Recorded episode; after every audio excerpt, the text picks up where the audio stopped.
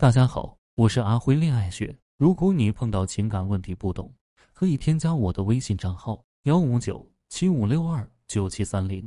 有问题的话，可以在微信上面跟我说。一直在向我咨询情感问题的小丽，突然给我发了一条消息，她在一周之前跟一个男生正式确定了恋爱关系。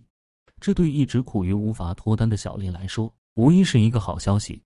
可小丽觉得这个男生很单纯，没有什么恋爱经验。平时两个人在一起的时候，什么都要小丽教他去做。小丽觉得这样很累，甚至在心里已经有了分手的打算。说到这，小丽直言不讳的对我说：“老师，我现在真的是进退两难。在一段感情里，不是应该男生去带动女生吗？可现在我们却完全反了过来。我的心里真的很累，可是我也不舍得跟他分手。毕竟除了相处起来累一点之外。”他在其他方面做的都挺好的，老师，您说我现在到底该怎么办呀？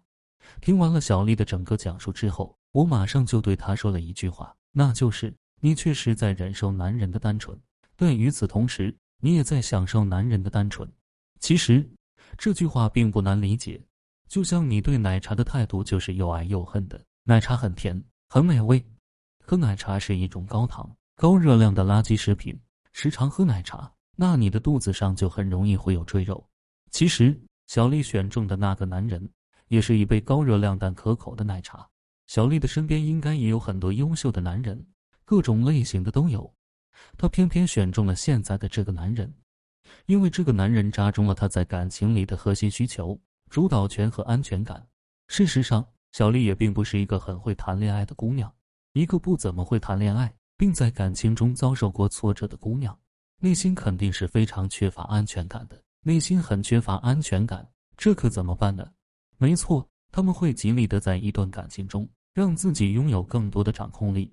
正是这种对于掌控力的执着追求，小丽才会最终选择现在这个没怎么谈过恋爱、很单纯，甚至有些愚钝的男人。可是人的需求是多元的，当你自身安全感的需求得到满足之后，就会执着于其他的需求。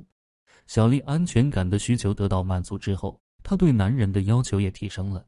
她希望男人在忠诚、听话的基础上，还可以浪漫一些、有情趣一些、会说话一些。不过，即使这个男人不浪漫、没情趣、也不会说话，小丽依然不会离开他，充其量只是多抱怨他几声而已。因为安全感的需求依然是最重要的需求。如果离开了这个男人，小丽自身的这一需求就得不到满足了。所以在自身的安全感需求得到满足的基础上，小丽还是愿意去忍受男人的木讷和不解风情的。不过，愿意忍受不代表自己不会抱怨，这么抱怨来抱怨去的，男人难免会受到影响。长此以往，他甚至还会对这段感情的意义产生怀疑。你的每一句抱怨，都是对这个男人很差，跟他在一起我很不幸福这一结论的强化。换句话说，就是你抱怨的次数越多。越感受不到这段感情的意义。如果您真的想获得幸福的话，就一定要调整好自己的心态。具体该怎么调整呢？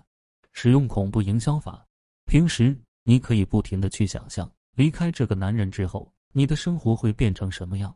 你把这种情景想得越真实，越糟糕，就越是能感受到这个男人身上的价值，进而让自己失衡的心态重新变得平衡起来。变换自身看问题的视角，另外要学会变换自身看问题的视角。举个例子来说，你在跑马拉松的时候，每时每刻都在想着马拉松全程的距离太长了，自才跑了这么短的距离之后，你肯定会很容易坚持不下去的。如果你变换一个视角呢，比如不去想马拉松的全程，而是把整个过程分成若干段，之后每跑完一段距离，就可以告诉自己。自己又离成功多迈进了几分之一。由于你受到的都是正向的激励，所以你就有机会能一直坚持跑下去的。感情也是如此，你不要把视线的焦点都聚焦在男人的短板上，而是要聚焦在他的进步上。只要男人一直在进步，你就会感觉到希望。有了希望，你就可以在这段感情中获得更多美好的体验了。今天的课程就到这里。如果你遇到感情问题解决不了，可以添加我的微信账号咨询任何问题。感谢大家收听。